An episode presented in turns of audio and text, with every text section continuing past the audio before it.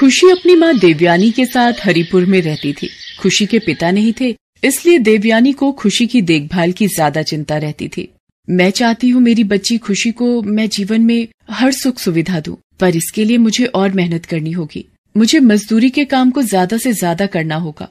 देवयानी मजदूरी के लिए जाती तो खुशी को भी अपने साथ ले जाती। देवयानी काम करती रहती और खुशी वहीं पास में ही खेलती रहती। माँ तुम रोटी खाओ मैं अभी आई। ये ले, रोटी खानी है, भूख लगी है, ठीक है, तू मेरी रोटी खा ले, मैं बाद में खा लूँगी। अरे खुशी, तुझे तो भूख लगी थी, अपनी रोटी कहाँ छोड़ आई? माँ, वो सामने गाय को भूख लगी थी, उसे खिलाती। मुझे पता था, मेरी प्यारी बेटी खुशी अपने हिस्से की रोटी भूखे जानवरों को खिला देती है, इसलिए मैंने ये एक रोटी तेरे लिए बचा कर रखी थी। आजा, खा ले। दिव्यानी जानती थी कि खुशी की आदत है, वो अपने हिस्से का भोजन भूखे जानवरों को खिला देती है। खुशी को भूखे जानवरों को भोजन खिलाने से बहुत खुशी मिलती है। देवयानी काम करती थी और खुशी रोज़ाना ही जानवरों को खाना खिलाती थी, एक दिन।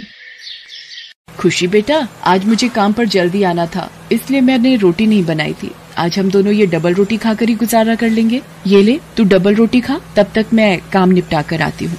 देवयानी काम करने लगती है। खुशी जैसे ही अपनी डबल रोटी खाने लगती है। अरे, ये कुत्ता तो देखने में बहुत सुंदर है। इससे पहले तो मैंने आज तक इसे यहाँ नहीं देखा। मैं इसे ये डबल रोटी खिला कर आती हूँ। अरे, कहाँ भाग रहे हो? रुको, ये देखो। मैं तुम्हारे लिए डबल रोटी लाई हूँ। ये लो, खा लो। खुशी कुत्ते के पीछे पीछे जाने लगती है। वो कुत्ता एक जंगल की ओर चला जाता है। खुशी भी कुत्ते के पीछे पीछे जंगल में चली जाती है। अरे ये तो मैं जंगल में आ गई पर वो कुत्ता कहाँ गया? आ, वो रहा। देखो मैं तुम्हारे पीछे पीछे इतनी दूर जंगल में आ गई। अब तो डबल रोटी खा लो। तुम्हें भूख लगी होगी। कितनी देर से तुम्हें आवाज़ लगा रही थी? खुशी उस कुत्ते को डबल रोटी देती है। और वो डबल रोटी खा लेता है। खुशी वापस अपनी माँ के पास आ जाती है। अगले दिन खुशी को वही कुत्ता दोबारा दिखाई देता है। अरे, तुम रुको, मैं तुम्हारे लिए रोटी लेकर आती हूँ। क्या हुआ? क्या तुम्हें रोटी अच्छी नहीं लगती? अच्छा तुम डबल रोटी खाते हो। ठीक है, मैं तुम्हारे लिए कल डबल रोटी लेकर आऊँगी।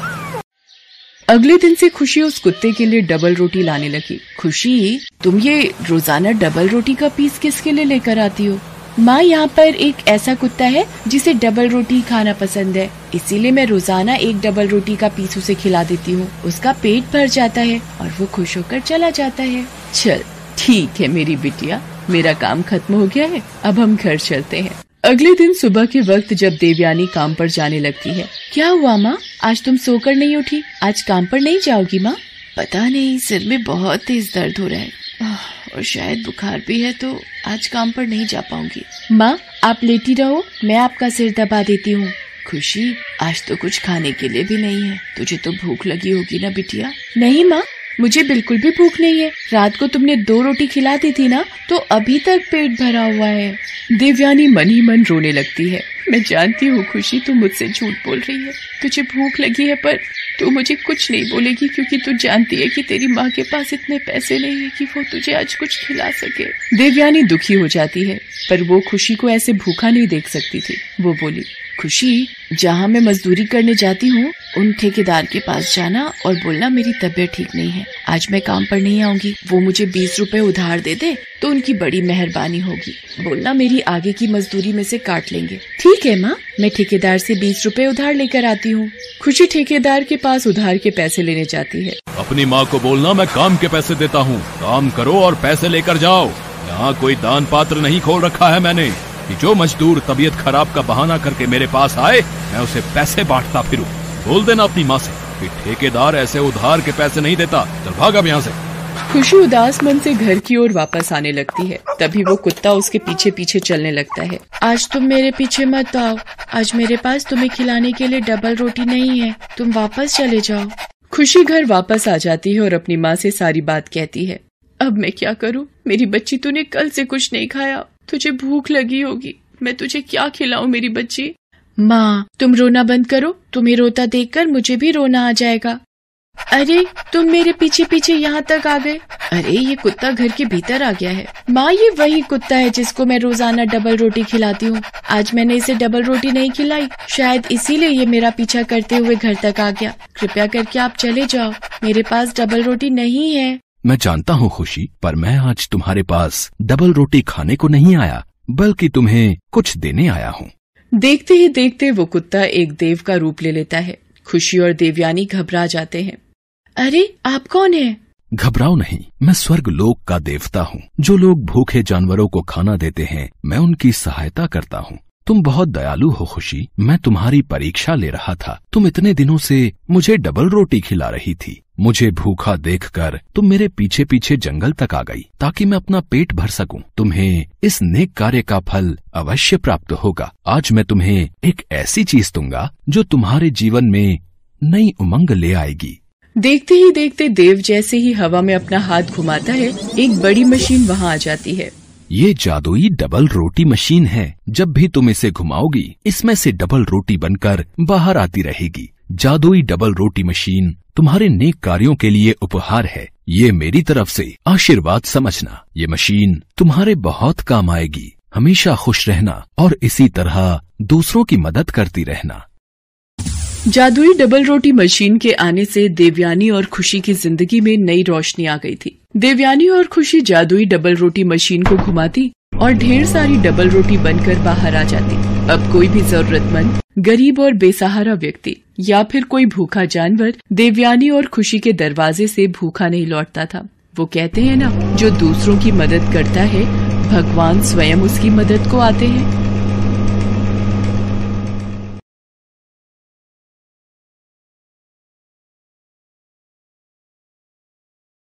सोनपुर गाँव में केशव नाम का एक गरीब मजदूर रहता था।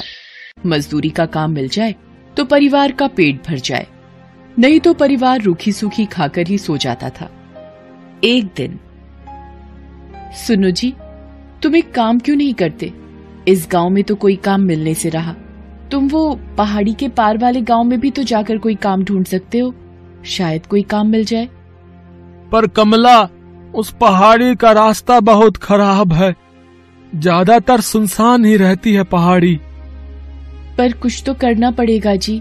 बच्चों को कब तक रूखा सूखा खिलाते रहेंगे? कोशिश तो करनी ही पड़ेगी ना जी। ठीक है कमला मैं कल सुबह ही दूसरे गाँव के लिए निकल जाऊँगा ठीक है? ताकि समय से वापस आ सकूँ। कमला अगले दिन केशव को कुछ भुने चने और गुड़ बाँध कर देती है। सुनो ये कुछ भुने चने और गुड़ लेते जाओ। रास्ते में भूख लगेगी तो खा लेना। केशव मजदूरी करने के लिए दूसरे गाँव निकल पड़ता है। वो उस पहाड़ी के रास्ते चलता जाता है। आधे रास्ते चलने पर केशव थक जाता है। वो सोचने लगता है। थोड़ी देर यहीं इस पेड़ के नीचे आराम कर लेता हूँ। फिर आगे बढ़ूँगा। अरे कमला ने ये भुने हुए चने और गुड़ दिया था। थोड़े खाकर भूख मिटा लेता हूँ। केशव जैसे ही चने और गुड़ खाने लगता है एक चींटी उसके पास आती है। भैया क्या थोड़े से गुड़ और चने मुझे दे सकते हो? मैं और मेरी बहनें भूखी हैं। हमने बहुत दिनों से कुछ नहीं खाया है। तुम्हारी बड़ी मेहरबानी होगी। हाँ हाँ ये लो। तुम इन गुड़ और चनों से अपना और अपनी बहनों का पेट भर लो। चींटी खुशी खुशी वो गुड़ और चने अपनी बहनों को खिलाती है। जैसे ही चींटियाँ गुड़ और चने खाती हैं, देखते ही देखते वो सब सुंदर परियाँ बन जाती हैं। केशव ये सब देखकर हैरान रह जाता है। शुक्रिया, रागीर। आज तुम्हारी वजह से हम श्राप से मुक्त हो गई। हम परी लोग से धरती पर घूमने निकली थी। इस पेड़ के नीचे एक महात्मा भोजन कर रहे थे। हमने भूल से उनके भोजन में कंकड़ फेंक दिए, जिससे उन्होंने हमें चींटी बना दिया और श्राप दिया कि जब तक कोई राहगीर हमें भोजन नहीं देगा, हम अपने असली रूप में नहीं आ पाएँगी। पर तुम इस पहाड़ी पर कैसे? यहाँ तो कोई नहीं आता जाता। केशव परियों को सारी आप बीती सुनाता है, जिसे सुनकर परियाँ भी बहुत दुखी होती हैं। वो केशव से कहती हैं तुम चिंता मत करो, केशव। तुमने आज हमारी सहायता की है। इसलिए हम भी बदले में तुम्हें कुछ देना चाहते हैं। ये जादुई चूल्हा है। इस पर बर्तन रखते ही ये जल उठेगा और तुम जो भी कुछ खाने को मांगोगे, बर्तन में पक जाएगा। मैं तुम्हें एक मंत्र बताती हूँ। जैसे ही तुम एक थी दुल्हन, एक था दूल्हा, बंद हो जा जादुई चूल्हा। बोलोगे, चूल्हा खाना पकाना रोक देगा। केशव को जादुई चूल्हा देकर परियाँ अपने लोक में वापस चली जाती हैं। केशव वो चूल्हा लेकर खुशी खुशी घर वापस आ जाता है। अरे तुम तो बहुत जल्दी वापस आ गए और ये चूल्हा कैसा? अरे कमला रुको। मैं तुम्हें एक जादू दिखाता हूँ। तुम एक पतीली लेकर आओ हाँ। कमला एक खाली पतीली लेकर आती है। केशव पतीली को जादुई चूल्हे पर रखता है और चूल्हा जल उठता है। केशव दाल बोलता है और पतीली दाल से भर जाती है। केशव एक एक करके चूल्हे पर बर्तन रखता जाता है और मिनटों में सारा खाना बनकर तैयार हो जाता है। ये देखकर कमला और बच्चे बहुत खुश होते हैं। देखा कमला? मिनटों में सारा खाना इस चूल्हे पर तैयार हो रहा है। और कुछ चाहिए तो बोलो। बस बस अभी इतना बहुत है हमारे लिए। ठीक है। मैं इस चूल्हे को अब बंद कर देता हूँ। एक थी दुल्हन, एक था दूल्हा। बंद हो जा जादुई चूल्हा। हाँ। केशव मंत्र बोलता है और चूल्हा बंद हो जाता है। अब केशव के परिवार को भूखा भी नहीं सोना पड़ता था। एक दिन सुनो जी, मैं सोच रही हूँ, क्यों ना हम एक चाय का ढाबा खोल लें? इस चूल्हे पर चाय और पराठे बनाकर बेचा करेंगे? इससे थोड़ी कमाई भी होनी शुरू हो जाएगी और तुम्हारी काम की तलाश भी बंद हो जाएगी। हाँ, कह तो तुम ठीक रही हो कमला। बिल्कुल ठीक है। अब मैं एक दुकान किराए पर ले लेता हूँ। जो पैसे आएँगे उससे किराया भी भर देंगे और घर खर्च भी निकल आएगा। केशव घर के नज़दीक ही एक छोटी सी दुकान किराए पर ले लेता है और जादुई चूल्हा रखकर चाय बनानी शुरू कर देता है। धीरे धीरे केशव का चाय नाश्ते का ढाबा चल पड़ता है।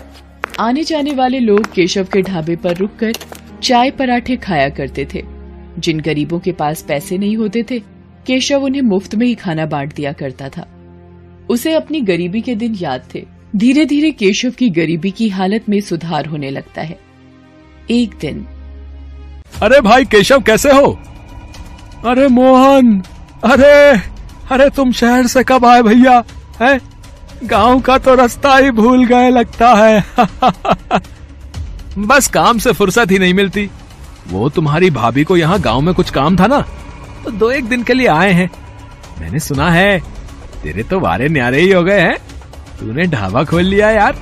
जिसकी चर्चा पूरे गाँव में हो रही है। हाँ मित्र, बस सब भगवान की कृपा है। बात कुछ और ही है। ये ऐसे नहीं मानेगा। मुझे सच का पता लगाना ही होगा। अगले दिन केशव ढाबे पर जाता है। मोहन भी उसके पीछे पीछे जाता है। अरे मोहन! अरे इतनी सुबह सुबह मैंने सोचा कल वापस शहर जा रहा हूँ तो आज तुम्हारे ढाबे पर ही चाय नाश्ता कर लूँ है कि नहीं? पता नहीं शहर से फिर कब आना हो। हाँ हाँ मोहन! बिल्कुल बिल्कुल भाई। ये भी कोई कहने की बात है। अरे तुम बैठो मैं तुम्हारे लिए चाय और पराठा लेकर आता हूँ ना। केशव ढाबे की रसोई में चला जाता है। मोहन केशव को छुप कर देखने लगता है। हाँ, ये क्या जादू है, है? केशव ने इस चूल्हे पर पतीली रखी और खाली पतीली चाय से भर गई। अरे अब ये तवा रख रहा है। ये क्या पराठा भी बन गया? ये तो कोई जादुई चूल्हा है। अच्छा तो ये बात है। तभी कहूँ, ये रूखी सूखी खाने वाले ने ढाबा कैसे खोल लिया? है? ये चूल्हा वैसे मेरे पास होना चाहिए। मैं इसे चुरा लेता हूँ। हाँ। शाम को जब केशव घर लौट जाता है, मोहन रात के वक्त चूल्हा चुरा कर पत्नी के साथ शहर भाग जाता है। केशव जब ढाबे पर आता है, चूल्हा गायब होता है। अरे अरे कमला, ए कमला, अरे हमारा जादुई चूल्हा चोरी हो गया है। अब हम क्या करेंगे? अब हम क्या करेंगे? कैसे पैसे कमाएँगे? सुनो जी, जो हो गया, सो हो गया। इस बहाने हमें मार्गदर्शन तो मिला। अब आप एक नया चूल्हा लेकर इस ढाबे को आगे बढ़ाओ। देखना, आपकी मेहनत रंग लाएगी। केशव एक मेहनती व्यक्ति था, इसलिए उसने फिर से एक नई शुरुआत की। उधर जब मोहन अपनी पत्नी के साथ शहर में अपने घर पहुँचा। जाओ शीला एक खाली पतीली ले आओ। अभी तुम्हें इस चूल्हे का जादू दिखाता हूँ। जादुई चूल्हे मुझे पुलाव चाहिए पुलाव। चूल्हे पर बर्तन रखकर मोहन ने जैसे ही पुलाव बोला चूल्हा जलने लगा और पुलाव बनता चला गया। मोहन चूल्हे को फूक मार मार कर बंद करता रहा पर वो बंद ही नहीं हो रहा था। अरे ये चावल बनने तो बंद ही नहीं हो रहे। अरे ऐसे तो पूरा कमरा भर जाएगा। हम दोनों चावल के ढेर में दब कर मर जाएँगे। शीला क्या करूँ? कुछ समझ नहीं आ रहा है। अब तो एक ही रास्ता है इस चूल्हे को तोड़ दो। हाँ हाँ ये ठीक रहेगा। मैं इस घटिया चूल्हे को तोड़ देता हूँ। मोहन गुस्से में चूल्हे को पटक कर तोड़ देता है। चूल्हे के दो टुकड़े हो जाते हैं और जादू खत्म हो जाता है। चूल्हे की जगह मिट्टी का ढेर पड़ा रह जाता है। केशव को जादुई चूल्हे की मदद से काम मिल जाता है और वो मेहनत से पैसे कमाने लगता है। जबकि मोहन के हाथ में आकर जादुई चूल्हा मिट्टी हो जाता है। किस्मत भी उनका ही साथ देती है जो ईमानदार और नेक दिल होते हैं। चोर और मक्कार व्यक्तियों के हाथ सदा ही खाली रह जाते हैं। Best buddies hello friends thanks for watching this video अगर आपको ये वीडियो पसंद आया है तो प्लीज़ लाइक सब्सक्राइब कमेंट्स करें इस वीडियो पर। और हाँ शेयर करना भी ना भूलें। और भी मज़ेदार वीडियो देखने के लिए नीचे दिए गए बेल आइकॉन को दबाएँ। देखते रहिए बेस्ट बडीज